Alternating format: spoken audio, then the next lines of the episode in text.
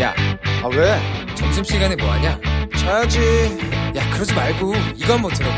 아 뭔데?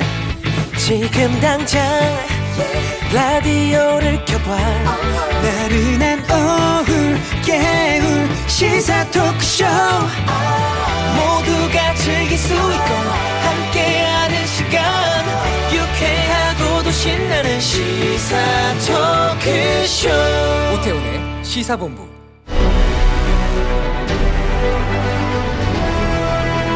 김철민의 본부 뉴스.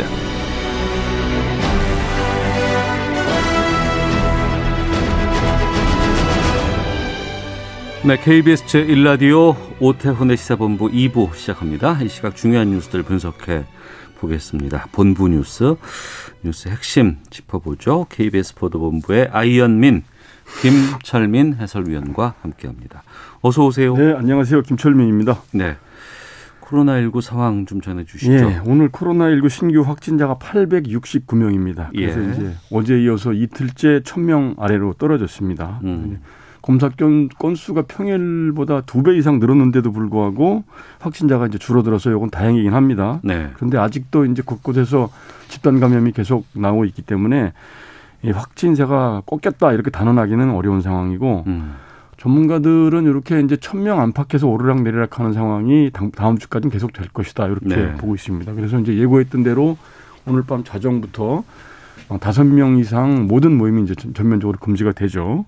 그리고 여기에 더해서 오늘 이제 정세균 총리가 연말연시 방역 강화 특별 대책을 오전에 발표를 했습니다. 네. 그래서 이제 아, 정, 저 정세균 총리가 언급하기를 아, 지금 5인 이상 집합 금지 조치가 행정명령 형식으로 이제 서울, 경기, 인천 수도권에서 시행이 되고 있는데 이걸 전국으로 네. 확대를 하겠다. 음. 24일부터 다음 달 4, 3일까지다. 예. 그래서 이제 겨울철에 인파가 요새 많이 몰리고 있는 그 전국의 주요 스키장 그걸 전면 운영을 중단시키고 음. 그리고 연말 연시 해돋이 인파들이 몰리는 정동진이라든지 남산공원이라든지 이런 그 관광 명소들도 네. 과감하게 다 폐쇄하겠다 음. 이렇게 발표를 했습니다. 그래서 그 이런 이제 조치를 내놓으면서 어제 하루 뭐 10만 건이 넘는 기록적인 검사가 이루어졌는데 확진자 수가 800명대로 어, 떨어져서 네. 반전을 기대하고 있다. 음. 지난 1년간 참 코로나하고 고단하게 싸워왔는데 이번 네. 고비가 이제 막바지라는 생각으로 임하고 있다. 이렇게 그래서 국민들도 조금만 더 인내를 하고 협조를 해달라 이렇게 당부를 했습니다. 그렇군요.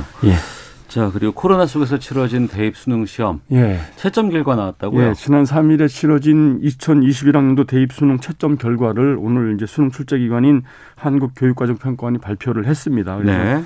어, 전체적으로 올해 대입 수능은 지난해보다 국어하고 수학 가형이 어려웠고 네. 수학 나형하고 영어는 작년하고 비교해 볼 때 그 평이한 수준이었다 이렇게 발표를 했고요. 코로나19가 영향을 수능에 영향을 끼쳤다, 안 끼쳤다. 또 그런 우려가 고3과 많았죠. 재수생 여기 그렇죠. 걱정이 많았잖아요. 상위권과 중위권 학생들 간의 학력 음. 격차, 그다음에 재수생하고 졸업생 간의 학력 격차가 많이 벌어질 거다 이렇게 이제 우려를 했었는데 네. 실제로 채점을 해보니까 예년과 비교해서 특이한 점은 없었다 이렇게 어. 이제 설명을 했습니다. 네. 그래서 이제 이번 수능 수능 응시생이 42만 명이었는데 역대 최저였고요. 네. 어, 이 가운데서 만점자도 여섯 명이나 나왔습니다. 그래서 어, 졸업생 가운데 세명 재학생 가운데 세명에서 만점자가 여섯 명 나왔고요. 네. 이제 국어 영역 어려웠다고 얘기했던 국어, 국어 영역에서 1등급 비율이 4.4% 18,000명 정도 됐고요. 영어 영역은 1등급 비율이 12.6%에서 이제 5만 3천 명 정도.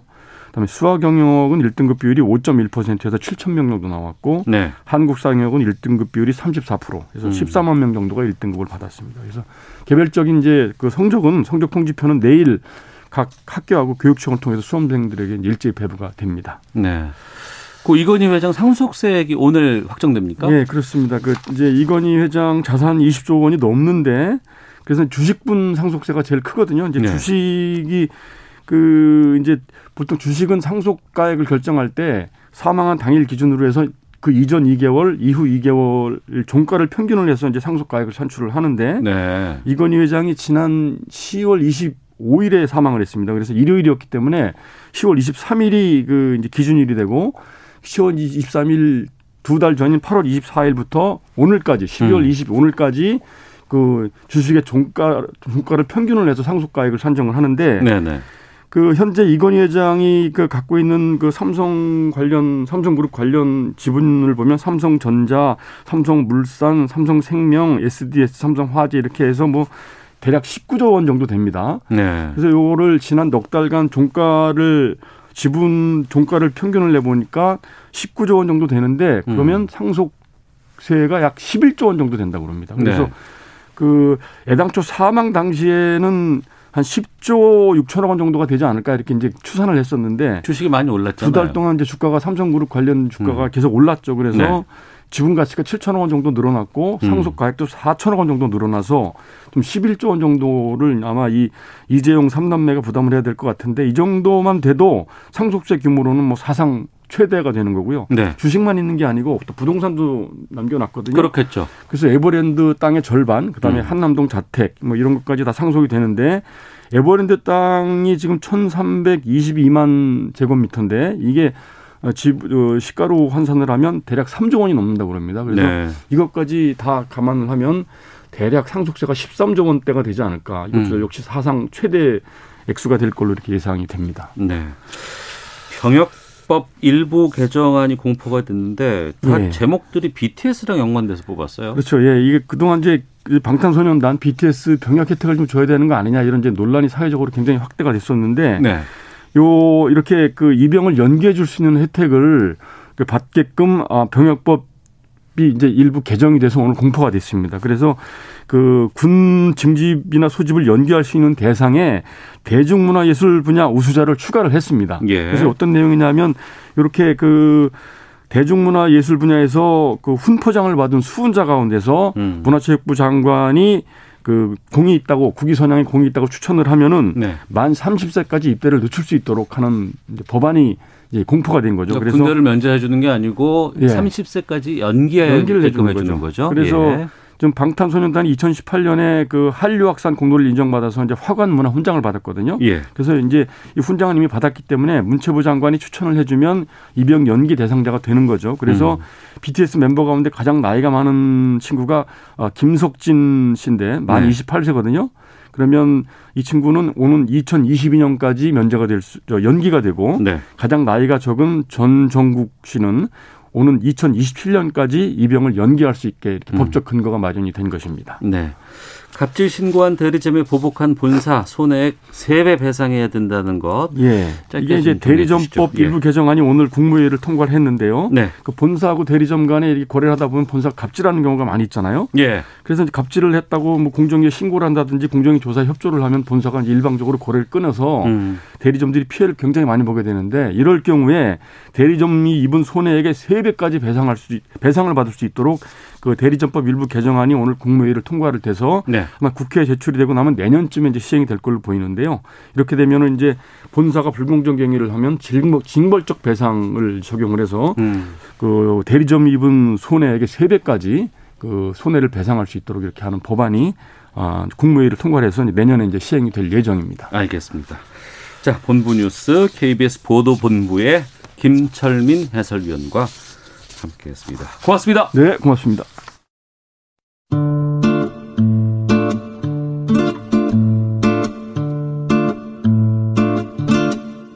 오태훈의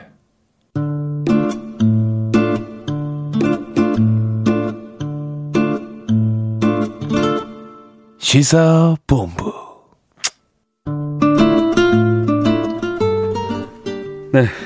시사본부는 청취자 여러분들의 참여 기다리고 있습니다. 샵 9730으로 의견 보내주시면 소개해드립니다. 짧은 문자 50원, 긴 문자 100원. 어플리케이션 콩은 무료로 이용하실 수 있고요. 팟캐스트와 콩, KBS 홈페이지를 통해서 시사본부 다시 들으실 수 있습니다. 유튜브를 통해서도 만나실 수 있습니다. 일라디오 아니면 시사본부 이렇게 검색해 보시면 영상으로도 확인하실 수 있습니다. 매주 화요일에는 정치화투 코너가 있습니다. 변함없이 두 분과 함께하겠습니다. 먼저 더불어민주당 김성환 의원 나오셨습니다. 안녕하십니까? 네, 안녕하세요. 김성환입니다. 국민의힘 조혜진 의원 자리하셨습니다. 안녕하십니까? 예, 반갑습니다. 조혜진입니다. 예. 오늘이 12월 22일. 예. 이제 올해도 뭐 열흘도 안 남았어요. 정말 내일이 동지인가요? 어제가 동지였죠. 어제가 동지였나요? 정말 아직도 못 먹었네. 예. 예, 올 한 해는 코로나와 함께 이렇게까지 갈 줄은 몰랐습니다. 아, 예. 예. 그리고 이제 해가 바뀌고 나면 내년 4월이 또 보궐선거가 이제 임박해 있는 상황이죠. 최근 들어서 이제 여러 가지 이슈들 나오고 있는 상황인데 하나씩 좀 짚어보도록 하겠습니다. 내년 4월 서울시장 보궐선거에 안철수 국민의당 대표가 출마하겠다고 네. 밝혔습니다. 김성관 의원님, 민주당은 이 안철수 대표 출마에 대해서 상당한 좀 비판이 계속 지금 나오곤 있는데 어떻습니까? 네, 아마 서울시장 안 나오고 대권 직행하겠다고 얘기를 12월 초까지 했는데 네. 아, 뭐 갑자기 말 바꾸기를 해서 아마 그런 얘기를 하는 것 같은데요. 음. 제가 노원구청장 시절에 아, 저희 지역의 상계동에서 안철수 의원이 한 번은 무소속으로 한 번은 국민의당으로 예, 그 지역구시군요. 예, 하셔서 맞습니다. 예, 이제 예. 지역에서도 여러 번 보긴 봤는데 아마 우리 당에서 크게 비판하는 거는 어, 이분이 이제 정치를 시작한 지 한 10년 되는데 너무 많은 당을 입당했다가 탈당하는 과정들 쭉 보면서 초기에 어, 어 그러니까 백신 만들고 의사 생활하고 이럴 때 가졌던 기대감이 갈수록 아마 실망으로 바뀌어서 네. 생긴 일 아닌가 싶고요. 사실은 일반 국민들을 만나보면 그러니까 기대, 비판, 실망, 지금은 뭐 언론은 일부 관심을 갖고 있습니다만 거의 본인한테는 죄송한데 네. 무관심 정도까지 이르는 거 아닌가. 그런데 또 뭔가를 해보시려고 하는 것에 대한 그런 것에 대한 일종의 비판 여론이 우리 당에 있는 것 같습니다. 네. 출마 의사 밝히면서 야권 단일화에 대해서 얘기를 했습니다. 지금 국민의힘에서는 지금 상당수 후보들이 지금 선거 운동을 이제 하고 있는 상황에서 예. 야권 단일화를 한다 그러면 이 방식은 어떻게 되는 것인지 예. 여러 가지 지금 분석들도 나오고 전망도 나오고 있거든요. 예. 저희는 어떻게 보십니까? 음, 뭐 크게 보면 한 네 가지 정도 있을 수가 있을 것 같아요. 네. 첫째는 개별 입당해서 음, 국민의 힘으로 들어와서 들어와서 예. 거기에는 지금 같은 무소속인 이제 금태섭 의원도 예, 개별 입당해가지고 국민의힘 음. 후보로 단일화하는 거. 네. 그 다음에는 당대당 합당 음. 해가지고 국민의당과 국민의 힘이 합당되는 예, 거. 합당해서 후보 단일화하는 거. 네. 뭐그 경우에도 이제 금태섭 의원도 같이 참여하는 게 전제가 돼야죠. 음. 그 다음에는 2011년도처럼 네. 그 당시 민주당처럼 어, 국민의 힘이 후보를 한 명 선출하고 네. 그 다음에 어, 안철수 후보나 금태섭 후보하고 같이 두 번째 음. 결선 경선을 네, 네. 어, 하는 방법. 어. 마지막으로는 아예 그 우리 당 후보들까지 포함해서 네. 어, 통합 경선 무대를 만들어 가지고 어, 예, 예. 예, 저희 당 후보 당과 관계없이 야권은 다 그냥 예, 다 나와라 어. 해서 다 후보 등록하고 예. 경선에서 한 번에 후보 한 명을 선출하는 거. 음. 그네 가지 방법 정도가 있을 수가 있는데 저희 당도 결국은 후보 단일화가 승리의 관건이고 예. 안철수 후보 입장에서도 마찬가지고 음. 그래서 그 중에 어느 방법을 택하든 음, 논의가 한쪽으로 모아질 가능성이 있다고 보여지고 또 그렇게 가야 되고요. 예, 예. 그러면은 지금 안철수 대표와 국민의힘 측에서 좀 어떤 좀 접점이나 조율 같은 것들 접촉이 이루어지고 있습니까? 어, 세세한 건 제가 잘 모르지만은 그렇게 긴밀하게 서로 사전에 협의가 있고 조율이 있고 그러지는 않은 것 같아요. 예, 예. 어, 우리 저 김종인 비대위원장의 공개적인 이 발언을 봐도 좀 그런 느낌이 있고 음. 안철수 전 대, 안철수 대표가 며칠 전에 에, 기자 질문에 네. 국민의힘에 입당하는 문제에 대해서도 열어놓고 어. 어, 생각해 보겠다고 해서 언론 입장에서는 어, 입당 가능성도 있겠다라고 네. 기사가 나갔는데 음. 곧바로 입당은 안 한다는 쪽으로 이제 이야기를 하는 걸 보면은 네. 사전에 그런 게 다 조율이 되고 입당을 했을 때 자기가 충분히 당선될 수 있는 경선 룰이 음. 서로 이제 조정이 되고 네. 뭐 그랬으면은 그렇게 하루 이틀 사이에 입장이 바뀌진 않을 텐데 그런 게 안 돼 있다는 느낌을 받습니다. 음. 여권에서는 이 야권 단일화 상황에 대해서 어떻게 전망하시는지도 궁금하고 지금 여권의 후보들도 지금 어떤 움직임을 보이고 있는가도 좀 알려주시면요. 아까도 말씀드렸습니다만 어, 안철수 대표는 최근에 여러 번의 선거에 나오는 과정에서 예. 어, 사실상 소위 시민사회에 있을 때와 정치인 안철수로서의 모습에 일정한 국민적 검증이 상당하게 진행이 됐다라고 음. 보여지고요. 현재 저희 어, 서울시장과 부산시장을 준비하는 후보들의 면면이 네네. 저는 훨씬 더 국민들로부터 이미 검증도 되고 음. 충분히 능력이 있을 거라고 보여집니다. 그래서 실제로 얼마만큼 큰 변수가 될까? 네. 어, 그가 그동안 보여왔던 행태로 보면 글쎄요 큰 변수가 되지 않을 가능성도 있다 음. 이런 생각입니다. 서울시장만 본다고 한다 그러면 지금 야권에서는 계속해서 지금 출마 선언들이 나오고 있거든요. 근데 여권에서는 지금 우상호 의원 외에는 지금 이렇다 할 움직임들이 잘 포착이 되지는 않습니다. 그건 왜 그렇습니까? 아무래도 현재 제일 유력한 후보로 거론되고 있는 분이 이제 박영선 중기부 장관인데 네. 아직 내각에 있는 상황이기 때문에 음. 어, 본인의 거취나 입장을 밝히기가 좀 어려운 측면이 있고 네. 박주민 의원도 이제 하마평이 계속 오르고 있는데 아직 공식 출마 선언을 하지 않아서 그러지 않나 싶은데요. 뭐 기한이 많이 남아 있지 않기 때문에 음. 조만간 그렇게 후보로 거론되고 있는 분들이 자기 입장 표명을 하게 되면 네. 본격적으로 저희 당 내에 서울시장 후보 어 일종의 후보들 간의 경선 어. 레이스가 시작되지 않을까 예. 싶습니다. 또 다른 제4의 후보도 나올 가능성이 있습니까? 뭐 정치는 살아 있으니까 가능성이 전혀 없다고 말하기는 어렵겠습니다만 예. 현재로서는 지금 거론되고 있는 인물 군이 유력해 보이고요. 음. 그 외에 어, 뭐 한간에는 어, 뭐랄까요, 우리 사회 그동안 경제 활동을 주로 해왔던 분들 중에서 검토하고 있다는 분이 있, 있긴 있던데 네. 아직은 뭐 구, 구체화되지는 않은 것 같습니다. 아, 그래요. 어. 이 빅텐트 야권 단일화 뭐 예. 야권은 함께 모여서 이제 한 방향으로 가야 된다. 이런 예. 주장에 대해서 우선 가장 중요한 것은 김종인 비대위원장의 생각이 아닐까 싶기도 합니다. 예. 근데 그동안 안철수 대표에 대해서는 좀, 어, 그닥 그렇게 많이 생각하고 있지는 않으신 것 같거든요. 어떻습니까? 예, 그랬던 걸로 저도 이해를 하고 있고. 예, 예. 어, 근데 그 김종인 비대위원장 입장에서도 내년 4월에 서울시장 선거 승리가 네. 본인의 정치적 성과 또는 이후에 또 어떤 어, 계획이 있다면은 그 정치적 역할의 연장 음. 이런 부분에 있어가지고 그게 핵심 에, 관건이거든요. 네. 서울시장 선거 지면은 역할이 끝나는 거죠. 네.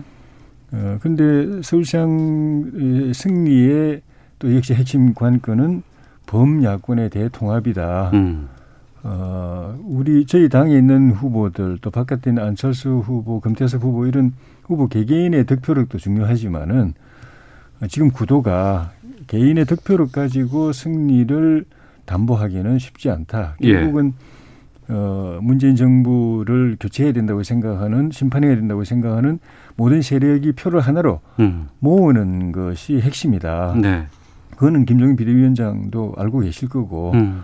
그 안철수 후보도 마찬가지일 겁니다. 네. 그러니까 어 그래서 본인이 이제 또 뭐 단일 후보론을 제시한 것도 그렇고, 음.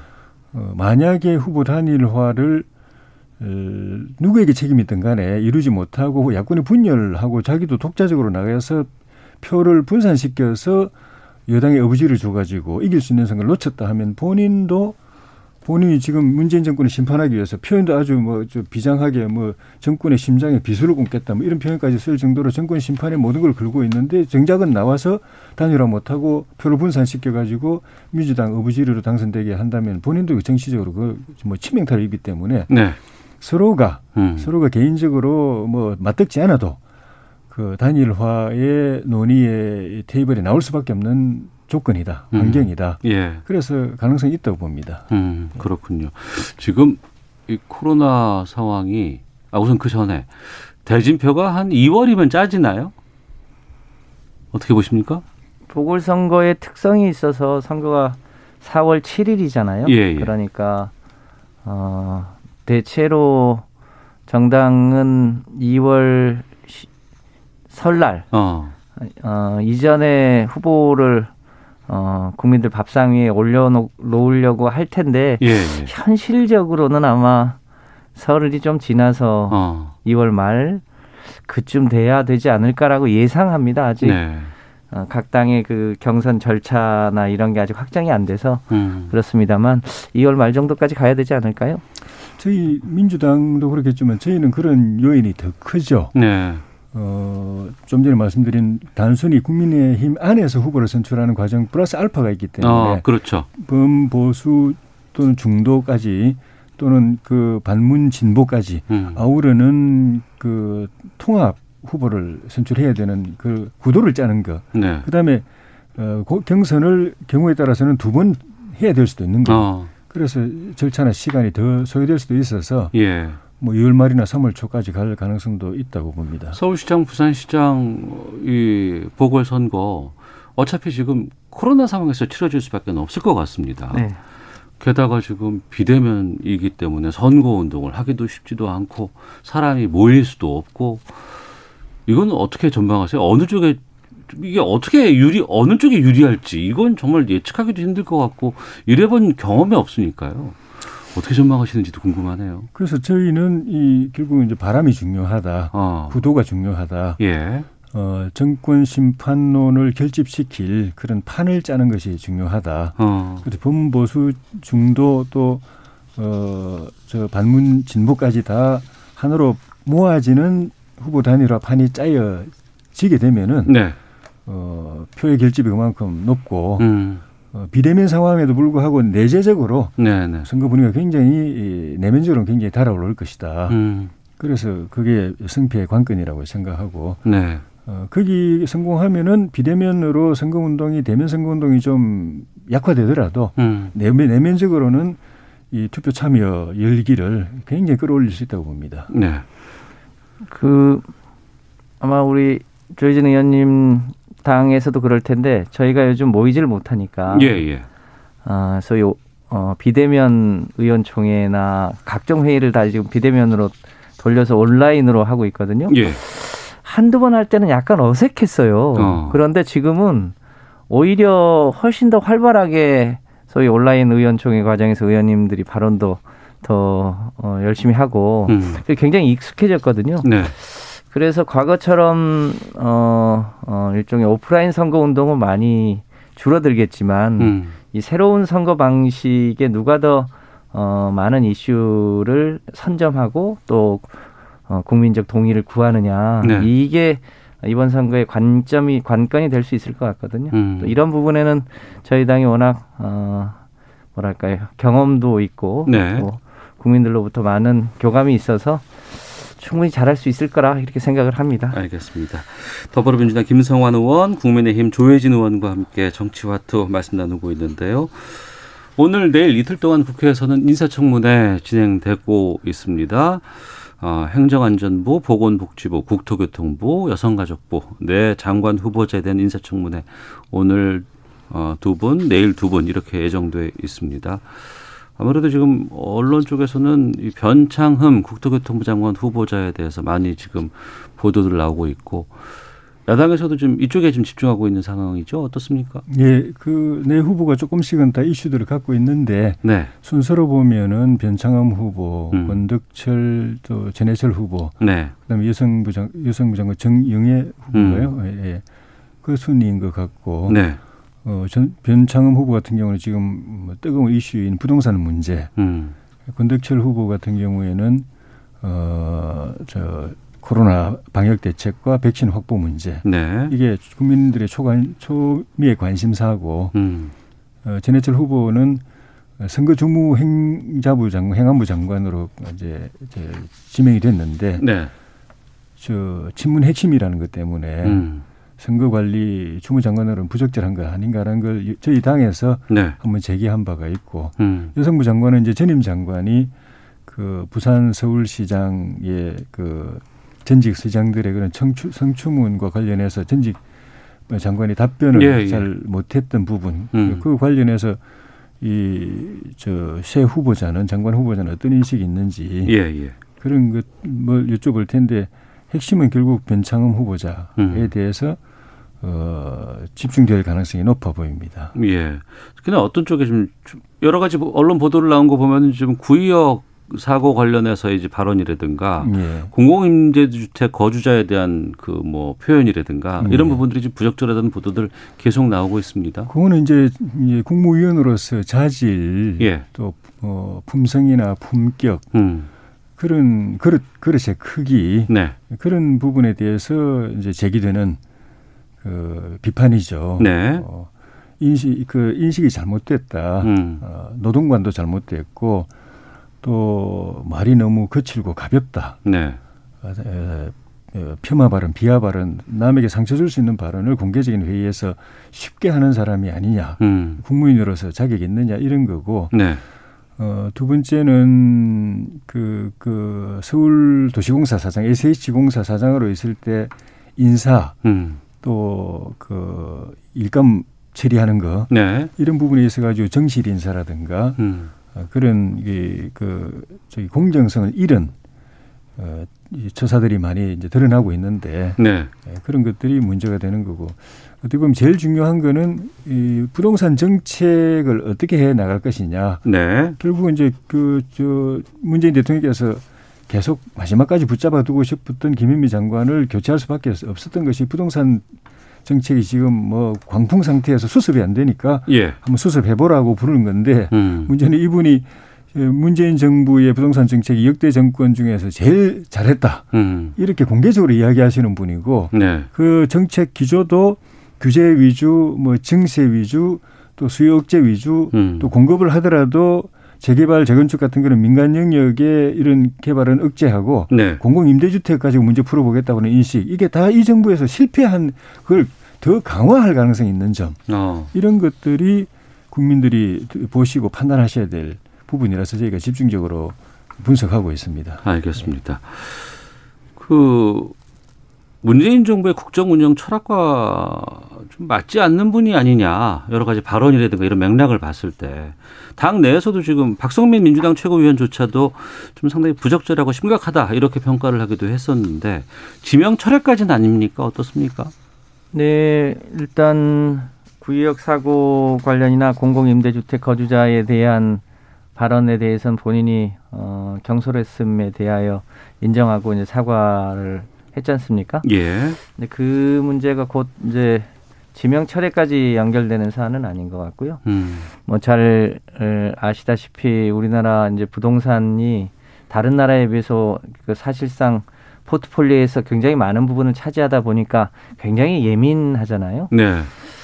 그 대통령님도 주거 사다리 얘기를 하셨는데 그러니까 모든 거를 다 이제 시장으로 내놓을 수도 없고요. 또 서울과 지방의 또 차이도 있고요. 음. 소득 수준에 따라서 공공임대주택도 필요하고 또 일반 이제 시장에 내놓을 주택도 필요하고 그 네. 중간에 일종의 다양, 다양한 일종의 사회주택 모델들도 필요한 거죠. 네. 그러니까 일종의 어, 지분 매입형 주택이라든지 음. 그래서 자기 집을 갖고 싶지만 어, 은행 대출이 쉽지 않은 분들은 처음에 좀 어, 가격을 싸게 들어가서 장기적으로 네. 자기 지분을 늘려나간다든지 이런 여러 가지 층위의 주택 정책을 펴야 되는데 이런 경험은 하- 한꺼번에 잘 이루어지는 것 같지는 않아요. 음. 이제 그래서 그런 것에 비해서 지금 변창호 후보 같은 경우는 SH공사 사장도 하고 네. 또 얼마 전까지 LH공사 사장을 하면서 다양한 주거 정책의 실험들을 해왔거든요. 음. 아까 조혜전 의원님 말씀하셨습니다만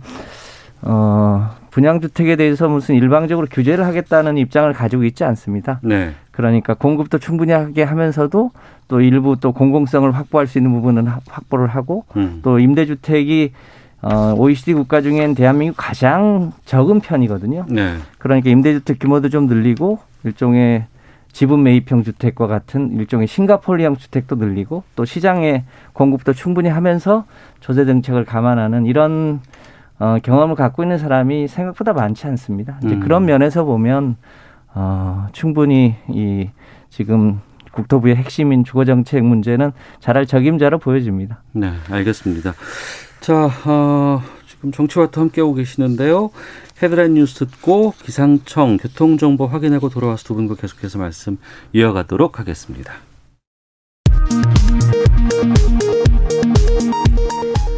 정부가 이번 주 코로나19 상황을 지켜보며 현행 사회적 거리두기 단계의 연장 또는 상향 여부를 이번 주말쯤 결정하겠다고 밝혔습니다. 국회 보건복지위원회의 권덕철 보건복지부 장관 후보자 인사청문회에서 코로나19 백신 확보를 둘러싼 여야 공방이 벌어졌습니다. 야당은 정부 발표에 신뢰가 가지 않는다고 했고 여당은 정쟁을 통한 음모론은 자제해야 한다는 입장입니다. 김용범 기획재정부 1차관이 영국에서 코로나19 변종 바이러스가 확산되는 등 세계 경제 위험 요인으로 연말 연초에 금융시장 변동성이 커질 수 있다고 우려했습니다. 더불어민주당 이탄희 의원은 오늘 고위공직자를 불기소할 경우 그에 대한 결정문을 공개하도록 하는 내용의 형사소송법 개정안을 대표 발의했습니다. 이는 공수처 검사에도 적용됩니다. 내년도 직장가입자의 건강보험 보험료율이 6.86%로 확정돼 직장인들은 건강보험료를 월 평균 3,400원가량 더 내게 됩니다. 지금까지 헤드라인 뉴스 정원 나였습니다. 이어서 기상청의 강혜종 씨 연결합니다. 네, 먼저 미세먼지 정보입니다. 대부분 지역의 미세먼지 농도 나쁨 단계를 보이고 있습니다. 서울은 시간 평균 52 마이크로그램, 세종 50 마이크로그램, 충북 61 마이크로그램 등 대부분 지역의 대기가 탁하고요. 국외 미세먼지까지 유입되면서 내일까지 계속해서 대기의 질은 좋지 않겠습니다. 날이 포근해졌습니다. 오늘 아침 예년 기온을 되찾아 추위가 많이 약해졌습니다. 낮 최고 기온 오늘 서울 7도, 대전, 전주, 대구 8도, 광주 9도 등으로 예상되고요. 내일 아침 기온은 서울 1도 등으로 영상으로 오르는 곳도 꽤 있겠습니다. 내일 낮 기온 서울 8도 등 5도에서 13도의 분포입니다. 오늘 점차 맑아지겠습니다. 오후까지 호남과 경상 서부 내륙은 산발적으로 눈이 날리거나 빗방울이 떨어질 수는 있겠습니다. 내일은 구름 많다가 구름이 더 늘면서 흐려지겠습니다. 내일 밤부터 서울, 경기, 영서, 제주에는 비 또는 눈이 오겠는데요. 비의 양이 5mm 미만으로 적겠습니다. 한편 영동과 영남 동해안으로는 건조특보가 발효 중입니다. 지금 서울의 기온은 7도, 습도는 51%입니다. 날씨였고요. 다음은 이 시각 교통 상황 알아보겠습니다. KBS 교통정보센터의 임초희 씨입니다. 네, 이 시각 교통 정보입니다. 수도권 제일순환고속도로 판교에서 일산 쪽 청계요금소 하이패스 다차로가 오늘 오후 4시에 개통될 예정입니다. 지금 청계요금소 1차로에서 막바지 작업을 하고 있고요. 뒤로 2km 구간 막히고 있습니다. 송내를 중심으로는 양방향이 모두 정체입니다. 구리에서 판교 방향은 구리 남양주요금소에서 작업을 하는데요. 이 여파로 밀리고 있습니다. 제2정부고속도로 이천 방면은 서이천 부근 1차로에 사고가 있습니다. 잘 살펴서 지나시고요. 서해안고속도로 서울 쪽은 당진 부근에서 1, 2차로를 막고 차선 작업을 하고 있어서 밀립니다. 호남고속도로 천안 방향 전주 부근이 막히는 이유도 역시 작업 때문이고요. 호남선 지선, 논산 쪽으로는 북대전 부근 2차로에서 작업 중이라서요. 3km 구간 이동이 어렵습니다. KBS 교통정보센터에서 임초희였습니다.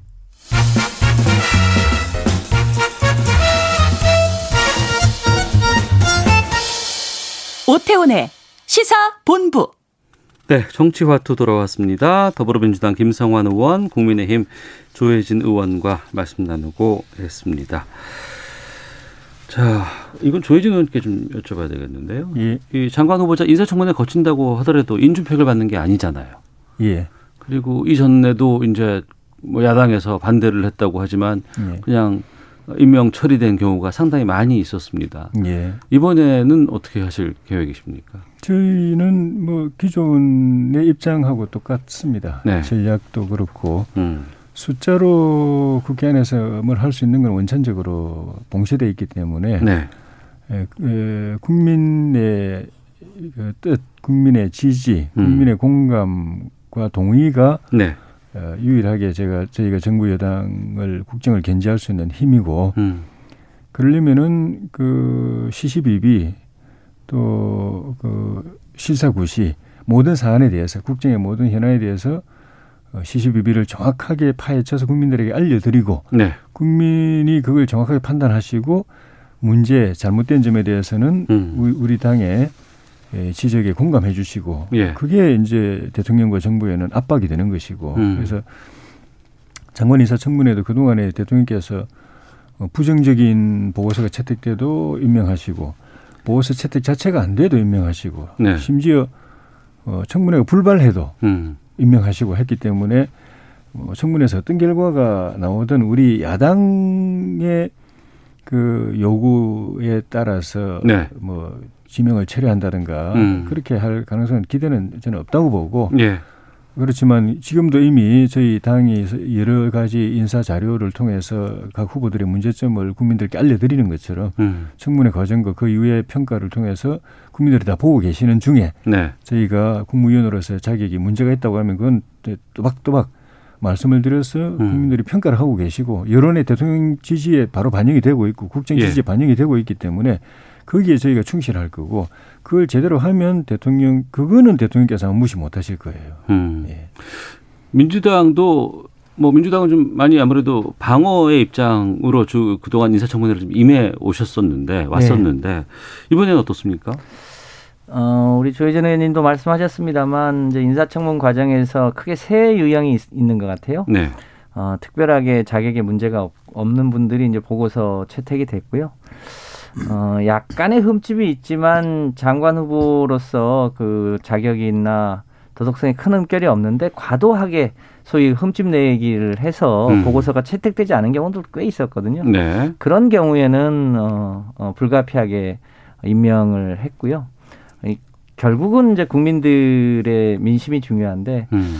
어, 이제 청와대 민정수석실 등에서 인사수석실 등에서 검증을 하지만 네. 어, 그 과정에서 그 5대 원칙에 따라서는 검증을 하는데 음. 어, 미처 검증되지 않는 게 인사청문회 과정에서 드러난다든지 해서 네. 이게 충분히 어, 장관으로서의 업무를 수행하기 부적절하다는 분들은 어, 스스로 사의를 표하거나 철회하거나 이런 적이 꽤 있었습니다. 그러니까 음. 어, 뭐 일방적으로 강행하지 않았고요. 네. 그 유형에 따라서 어, 적절하게 이 인사청문회 과정을 지켜보고 음. 어, 판단하실 거라고 생각합니다. 알겠습니다. 자, 그리고 하나만 좀 더 여쭤보겠습니다. 지금 오늘 윤석열 총장에 대한 징계 여기에 대해서 이제 법원에서 심의가 지금 진행 중인 것으로 알고 있습니다. 오후에 있다고 하는데요.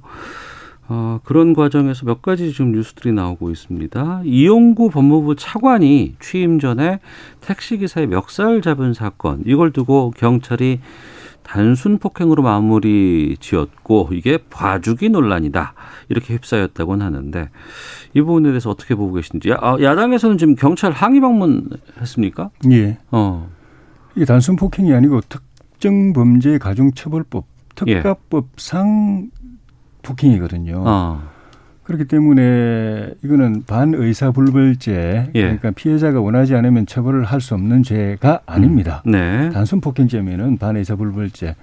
그 택시 기사 그분이 나 처벌을 원하지 않는다면 처벌 경찰이 처벌을 하고 싶어도 못하지만은 음, 특가법상의 이그 운전자 폭행은 네, 반의사불벌죄가 아닙니다. 네. 그래서 설령 어 운전자께서 그이 이용구 차관을 처벌하고 싶지 않아도 경찰은 처벌해야 되는 겁니다. 음, 거기서부터 이게 완전 법을 어긴 그 뭐 진짜 이 법을 사수해야 될 기관이 법을 어긴 네, 그런 케이스인데 음, 이용구 차관은 임명될 때부터 사실 그 말이 많았지 않습니까?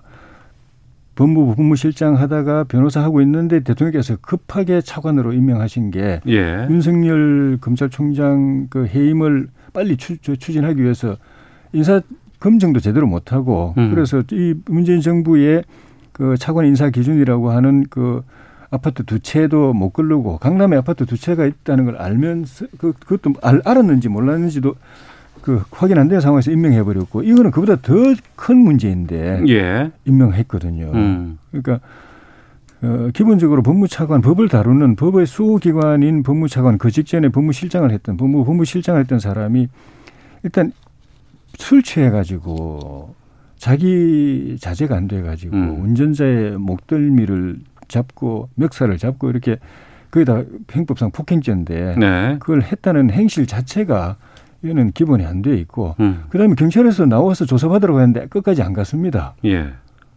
법무실장 지내고 지금 법무차관 된 사람이 그런 그런 거예요. 음. 그러니까 이거는 법이 무섭지 않은 거예요. 내가 뭐 신문 핵심이고 뭐 법무실장 지냈고 이러면은 법이 진짜 법이 없는 무법한 권력이 있으면은 그 법이 없는 그런 세상을 대표적으로 보여준 케이스예요. 재수사해야 된다.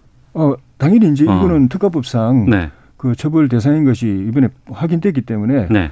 어, 그 경찰이 못하면 검찰에도 빨리 해야 되고 이걸 음. 덮는 과정에서 네. 경찰이 덮는 과정에서 참여 관여했던 경찰관 수사 경찰관이나 음. 뭐그 위에 수사 그 경찰서 수- 그 상, 상급자나 만약에 서울청이나 경찰청 본청까지 이게 재가가 있으면 그 사람들 다 알겠습니다. 그 저기 특가법상의 특수 직무유기죄에 바로 해당합니다. 음. 그게 공범이 됩니다. 네. 다 네. 다시 조사받고 처벌받아야 되고 예.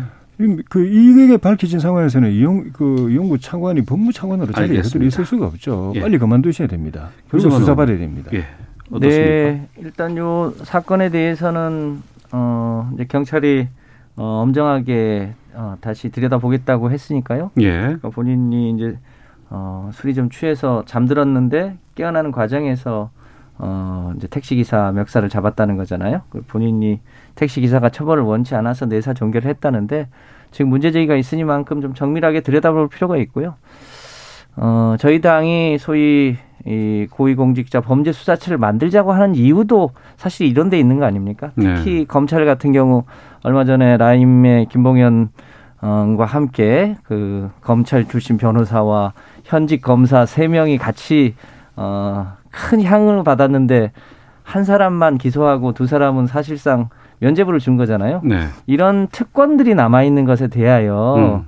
어, 고위공직자들을 엄정하게 다루자고 하는 게 공수처의 취지인 만큼 그런 차원에서 엄정하게 들여다볼 필요가 있다고 보여집니다. 우리 사회에 어, 누구든 이 법 앞에 평등할 수 있는 것이 어, 모든 곳에 적용될 수 있도록 하는데 여기도 네. 무슨 예외라고 생각하지 않습니다. 알겠습니다. 그리고 지금 청와대 국민청원이 좀 뜨겁습니다. 사의 표명한 추 장관의 재신임을 요구하는 청와대 청원이 30만을 넘었고 윤 총장에 대한 징계 처리와 해임 반대를 요구하는 청원도 30만 명이 넘었습니다. 이건 어떻게 보세요? 김, 김성환 의원님. 네, 이제 우리 사회에 이제 가치의 충돌이 있는 거죠. 어, 추미애 장관을 통해서 일종의 우리 사회 가 모든 사람이 법 앞에 평등해야 한다. 그 네. 핵심이 지금 검찰 개혁이다. 어, 이 검찰 개혁을 어, 꿋꿋하게 추진해온 추미애 장관에 대한 지지와 엄호가 한편으로는 있는 거고요. 또 윤 총장에 대해서는 검찰총장이 어, 엄정하게 어, 그 법 집행을 하기 위해서는 2년의 임기를 보장해 줬는데 네.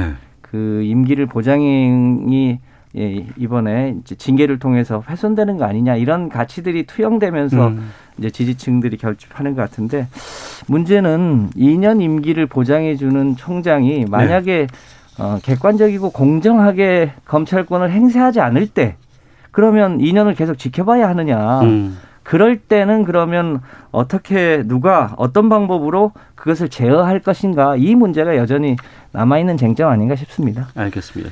조혜진 의원님. 그 제가 볼 때는 이거는 그 민심 속의 여론의 대반전이 이것을 이걸 통해서 확인되고 있다고 봅니다. 네. 청와대 청원 게시판은 그 친문 음. 그 지지자 열성 지지자들의 이 마, 아, 놀이 마당이나 마찬가지입니다. 아. 그 홈그라운드나 마찬가지입니다. 그 네. 사람들이 가지고 노는 여론 조성하는 거기 판인데 그게 지금 반대 여론이 3대 4, 그 1대1 그러니까 그 똑같다는 건 아닙니까? 30만 대 30만이면 예, 예. 이, 이러면은 그 홈그라운드에서 이런 게 반영이 된다고 하면 실제로는 음.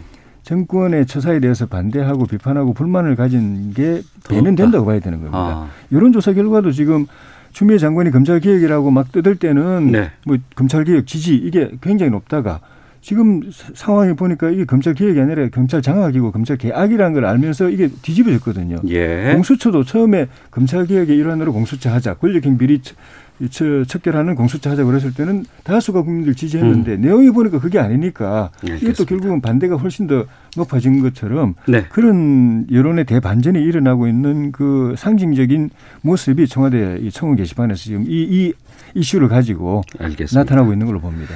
자, 김성환 의원, 조혜진 의원과 함께 정치화투 여기서 마치도록 하겠습니다. 두 분 오늘 말씀 고맙습니다. 예, 네, 고맙습니다. 감사합니다. 오태훈의 시사본부는 여러분의 소중한 의견을 기다립니다. 짧은 문자 50원, 긴 문자 100원의 정보 이용료가 되는 샵 9730, 우물정 9730번으로 문자 보내주십시오. KBS 라디오 앱 콩은 무료입니다. KBS 라디오 오태훈의 시사본부. 지금 여러분은 대한민국 라디오 유일의 점심 시사 프로그램을 듣고 계십니다. 네, 자동차의 모든 것을 알아보는 시간입니다. 시사본부 차차차. 오늘은 오토타임즈 오아름 취재팀장과 함께하도록 하겠습니다. 전화로 만나겠습니다. 나와 계시죠? 네, 안녕하세요. 예, 쌍용차가 법원에 기업 회생을 신청을 했다고 합니다. 어, 자동차 내수 판매는 괜찮다고는 하는데 자본 잠식률이 88%에 달했다고 하는데 먼저 지금 쌍용차 현황이 어때요? 네, 맞습니다. 올해 이제 정부가 개소세 인하를 했잖아요. 예. 그러면서 다른 자동차 브랜드들은 사실 내수 판매가 많이 올랐습니다. 네. 그런데 쌍용차의 경우는 내수가 20% 정도 18% 넘게 줄었고요. 음. 또 수출도 23%가 하락을 하면서 전체 판매로 봤을 때는 19% 정도 줄어들면서 판매가 12만 대 정도 선에 그쳤습니다. 네. 그러니까 사실 올해뿐만 아니라 지난 2016년부터 적자는 지속이 돼 왔습니다. 어. 2016년에 반짝 이제 영업이익이 280억 원 올라갔다가 네. 2017년부터 지금까지 3년 연속으로 적자를 보고 있는데요. 올해도 매출은 2조 원에 넘기기는 했는데 음. 여기서 이제 적자가 3천억 원이 넘게 발생을 했습니다. 그리고 이런 상황에서 우선 이제 외국계 은행에 빌린 돈을 600억 원 12월에 갚아야 되는 게 있었는데 이걸 갚지 못했고요. 네. 또 연말까지 대출 만기를 연장해줬던 산업은행이 더 이상 이제는 연장 못 해주겠다 거부를 하면서 네. 기업 회생을 신청하게 됐다라고 보시면 되겠습니다.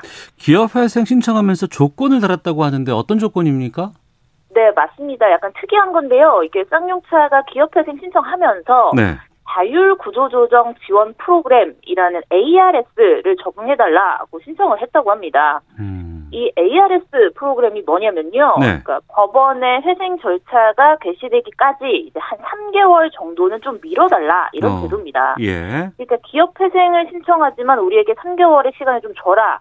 우리는 이 시간 동안 뭐 채권자와 채무자 간 구조조정이든 뭐든 이제 합의를 통해서 회생 절차를 할 수 있게 마지막으로 좀 노력을 해보겠다라는 음. 기간을 달라는 겁니다.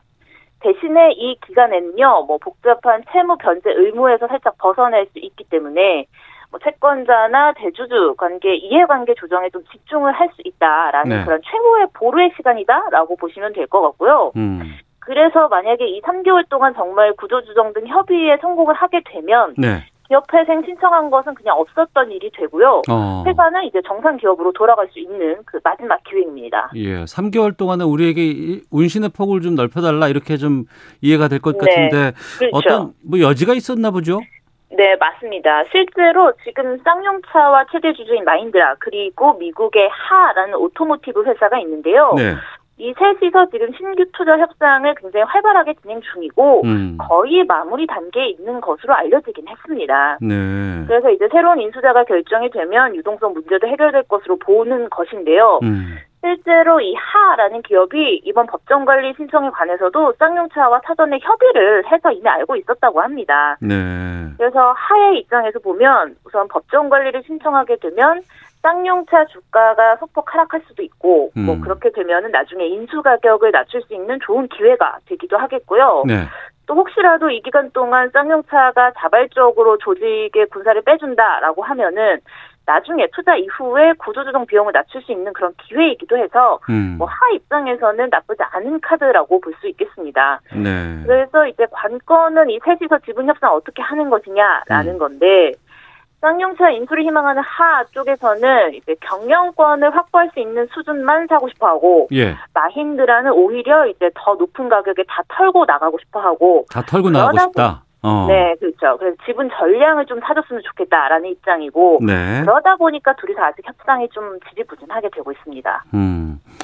뭐 여러 가지 적자가 많이 있었고 특히 뭐 코로나 때문에 지금 자동차 회사 전반적인 경기도 좀 좋지 않은 네. 상황에서 이렇게 나름대로 석 달 정도의 여유를 두겠다는 거는 뭐 앞서 말씀하신 하 이런 쪽에서 인수의 의지가 있기 때문이라고는 어, 들리는데 네. 중요한 것은 이 쌍용차 뭐 시장 가격 이거보다도 쌍용차의 가치 미래가 어떻게 될 것이냐 결국에는 제품을 좀 잘 만들고 이게 팔릴 수 있느냐 여기에 대한 네. 판단 아닐까요? 네, 맞습니다. 무조건 자동차 회사의 경쟁력은 그냥 신차 제품입니다. 음. 그래서 쌍용차도 현재 개발 중인 제품은 완전히 새롭게 전기차 등을 만들고 있고 준비하고 있는데요. 네. 사실 제가 조금 더 자세히 말씀드리긴 어렵지만 실제로 거의 개발 중이고 이제는 뭐 출시하는 단계까지 와 있는 것으로 알고는 있습니다. 음. 그래서 여기에 굉장히 많은 돈을 투자하고 있고요. 이제 제품 출시가 마무리되면 본인들의 입장에서는 다시 자신감 회복할 수 있는 수준이다라고 자신을 하고 있습니다. 그런데 만약에 이제 금융권이 자산을 다 처분하게 돼버리면 네. 정말 제품 개발이나 생산 측면에서도 타격이 크고 아예 못하게 되는 상황이 되는 거잖아요. 그러다 보니까 아예 다시 일어설 기반을 갖출 수 없게 되니까 잠시 그것만큼은 막아야 되겠다라고 해서 이번에 기업 회생 그리고 ARS를 신청하게 됐다라고 보시면 되겠습니다. 그리고 이제 산업은행도 사실 한 차례 삼국GM, 쉐보레를 지원한 사례가 있으니까 네. 쌍용차도 이를 기대하고 있기는 하거든요. 그래서 음. 이제 새로운 투자자가 결정이 되면 사내내 동반 지원 이런 가능성을 염두에 두고 있습니다. 네. 그래서 살아남기만 하면 우선 제품으로 이 전기차로 앞서서 이제 제품 계획 라인업을 세우고 위기를 극복하겠다라는 네. 계획입니다. 예. 잘 되면 뭐 당연히 좋은 거고요. 하지만 네. 좀그 기한 석 달 안에 해결책 같은 것들이 제시되지 못한다거나 아니면은 계약 같은 것들이 어그러진다 그러면은 네. 어떻게 되는 겁니까? 그럼 이제 정말 회생 절차 개시가 되는 겁니다. 음. 그래서 이제 쌍용차에 대한 관리인과 조사위원단 꾸려지게 되고요. 예. 이때부터는 최대 주주인 뭐 최대 주도 필요가 없습니다. 이제 마힌드라를 비롯한 주주의 권리들은 일체 행사될 수가 없게 됩니다. 음. 그래서 이 조사위원들은 쌍용차의 재무 같은 재산 상황, 뭐 회생 가능성 이런 것들 평가하고요. 네. 회사를 살리는 게 좋을지 아닌지 견해를 보고서로 냅니다. 그래서 뭐 회생 가능성 있다라고 판단하면 이제 회생 절차에 들어가고 네. 정말 회생 가능성 없다고 판단하면 바로 회생 절차는 폐지될 수도 있는 겁니다. 그래서 이제 회생할 가능성이 있다라고 보면은 회생 계획에 따라서 이제 뭐 계획 자체 법적인 문제만 없으면 계획 안대로 회생 절차는 시작이 됩니다. 음. 쌍용차 문제가 꽤 오랫동안 우리 사회에 저- 정말 이슈가 된 적이 꽤 있었습니다. 그렇죠. 네. 여러 가지 어려움도 있었고 또 시민들이 함께 하기도 했었는데 지금 노조 입장은 어떤가요? 네, 아, 당연히 지금까지 한 3년 동안 적자가 지속되어 왔기 때문에 네. 위기감은 이미 체감하고 있었을 겁니다. 음. 그런데 사실 이번 회생 결정이 노조와 협의 없이 이제 이루어졌다는 점에선 다소 아쉽다, 좀 당혹스럽다 이런 반응이긴 한데요. 네. 쌍용차는 앞서 말씀하신 것처럼 2009년에도 법정관리 신청이 한번 있었거든요. 어. 그때도 굉장히 대규모로 구조조정이 있었고 만약에 이번에도 대주주가 바뀐다고 해도 뭐 쌍용차의 매출이 단기간에 획기적으로 늘어나기는 어렵기 때문에 네. 이런 노동자분들의 고통 분담도 필요할 것으로 보입니다. 음. 그래서 쌍용차가 지금 직접적으로 고용하고 있는 인원이 약 6천 6천 명 정도 되고 또 네. 협력 업체까지 합치면 16만 명에 달하는데요. 그러다 보니까 이 산업은행이나 산통부에서도 연쇄적인 충격을 좀 막기 위해서 지원반을 가동할 예정이다라고 얘기를 했고요. 음. 지난해 기준으로 보자면 쌍용차에 납품하는 업체가 또 220곳에 달하고 또 아이고. 납품하는 비용만 1조 8천억 원 정도 되기 때문에 네. 아무래도 이런 부품 협력사들의 연쇄 충격을 막는 것도 좀 중요해 보입니다. 음. 그 석 달이 참 중요해 보이는데 그 앞서 오아름 기자가 얘기했던 그 무언가 지금 새로운 프로젝트 하고 있다고 하셨잖아요. 그건 어느 언제쯤 되면 가시화될 수 있을까요? 그거는 이제 우선 이 체제 주주가 바뀌어야 될 것 같고요. 음. 제가 알기로는 이 체제 주주와 또 쌍용차 그리고 새로운 사업까지 거의 논의가 됐다라고 얘기를 들었습니다. 네. 어. 그래서 아무래도 좀 결정이 되면 제가 다음에 좀 소식 전할 수 있을 것 같습니다. 음, 알겠습니다. 쌍용차 SUV라든가 대형차 주로 만들었다가 요즘은 대형차 말고 SUV 쪽으로 좀 집중하고 있는 것 같은데 차세대는 전기차 쪽까지도 좀 염두에 두고 있는 것 같네요. 오토타임즈 의 오아름 취재팀장과 함께했습니다. 고맙습니다. 네, 고맙습니다. 예. 자, KBS 일라디오 오태훈의 시사본부 여기서 마치도록 하겠습니다. 내일 12시 20분에 다시 인사를 드리겠습니다. 오태훈이었습니다. 안녕히 계십시오.